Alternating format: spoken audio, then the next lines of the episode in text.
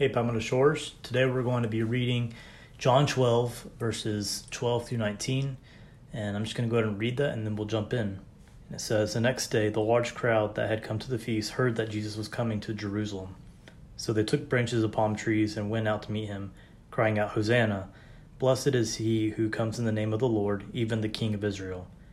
And Jesus found a young donkey and sat on it, just as is written Fear not, daughter of Zion. Behold, your king is coming, sitting on a donkey's colt. His disciples did not understand these things at first, but when Jesus had been, when Jesus was glorified, then they remembered that these things had been written about him and had been done to him. The crowd that had been with him when he called Lazarus out of the tomb and raised him from the dead continued to bear witness. The reason why the crowd went to meet him was that they heard that he had done this done the sign. So the Pharisees said to one another, "You see that you are getting nothing." You are gaining nothing. Look, the world has gone after him. And so, following the past couple weeks, we're still seeing the excitement around Jesus uh, build up after he raised Lazarus from the dead. And uh, when the news broke that Jesus was coming back into Jerusalem, the crowds welcomed him uh, as he rode in on a donkey and brought the palm branches, uh, which signified kingship. And if people really knew what was about to happen to Jesus, do you think they would have been there? Um, with the crowd like it was. Uh, the crowd, the crowds were excited and they welcomed. It, they were wanting to welcome in the new king. Uh, but when they, what they were really doing was welcoming the lamb to be slain for their sin. Uh, if they knew this before, how many do you think would have actually stuck around? Um, would they have actually grasped this concept of what Jesus's purpose and time uh, really was going to be? So Jesus knew uh, what was about to come, as he knew that time was approaching. And for the Jewish people, though, uh, they were confident in the idea that Jesus was coming to set them free from the governmental bond and not really a sinful bond.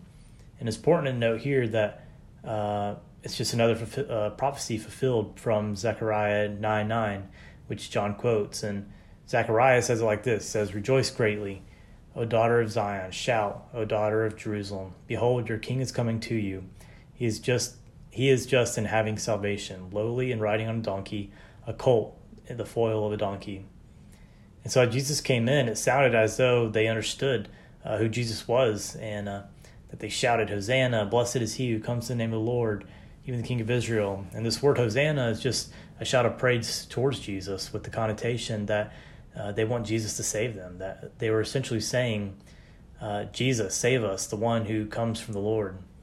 Uh, so they're looking to Jesus to save them, again, from a more a governmental thing rather than uh, their separation from God. And the people uh, began to love Jesus for his actions. They uh, saw the raising of Lazarus and they've heard the miracles, but they really didn't have a relationship with Jesus. They loved him, but they didn't really know him. They saw him do great things and they would say with their mouths that Jesus must be from God, but with their hearts, they still lacked faith. And as we know, we'll see in the coming chapters, um, they all disappeared as well. Even the disciples, when uh, we get another picture of them, uh, that they just didn't understand until later uh, it, who Jesus really was. And so it says, when after Jesus was glorified, they finally understood. And finally, the crowds who were excited about Jesus uh, and sharing what he's done angered the Pharisees. And that's no different, really, than the world we live in today. That um, it's the same uh, kind of concept. The world doesn't want to hear about Jesus. It wants to find ways that we can keep his keep his truths quiet. Um, but instead of staying quiet or fleeing, we know who the risen Jesus is, and we know uh, we can draw on His strength. And so, the Pharisees were growing angry and jealous. They wanted to get rid of Jesus. They want to get rid of Lazarus. They want to get rid of anything that would point towards uh, Jesus being the Messiah. And so, uh, I'm going to leave it here and let your groups uh, dig into this patch a little deeper. And I hope you all have a great discussion, and we'll talk to you next time.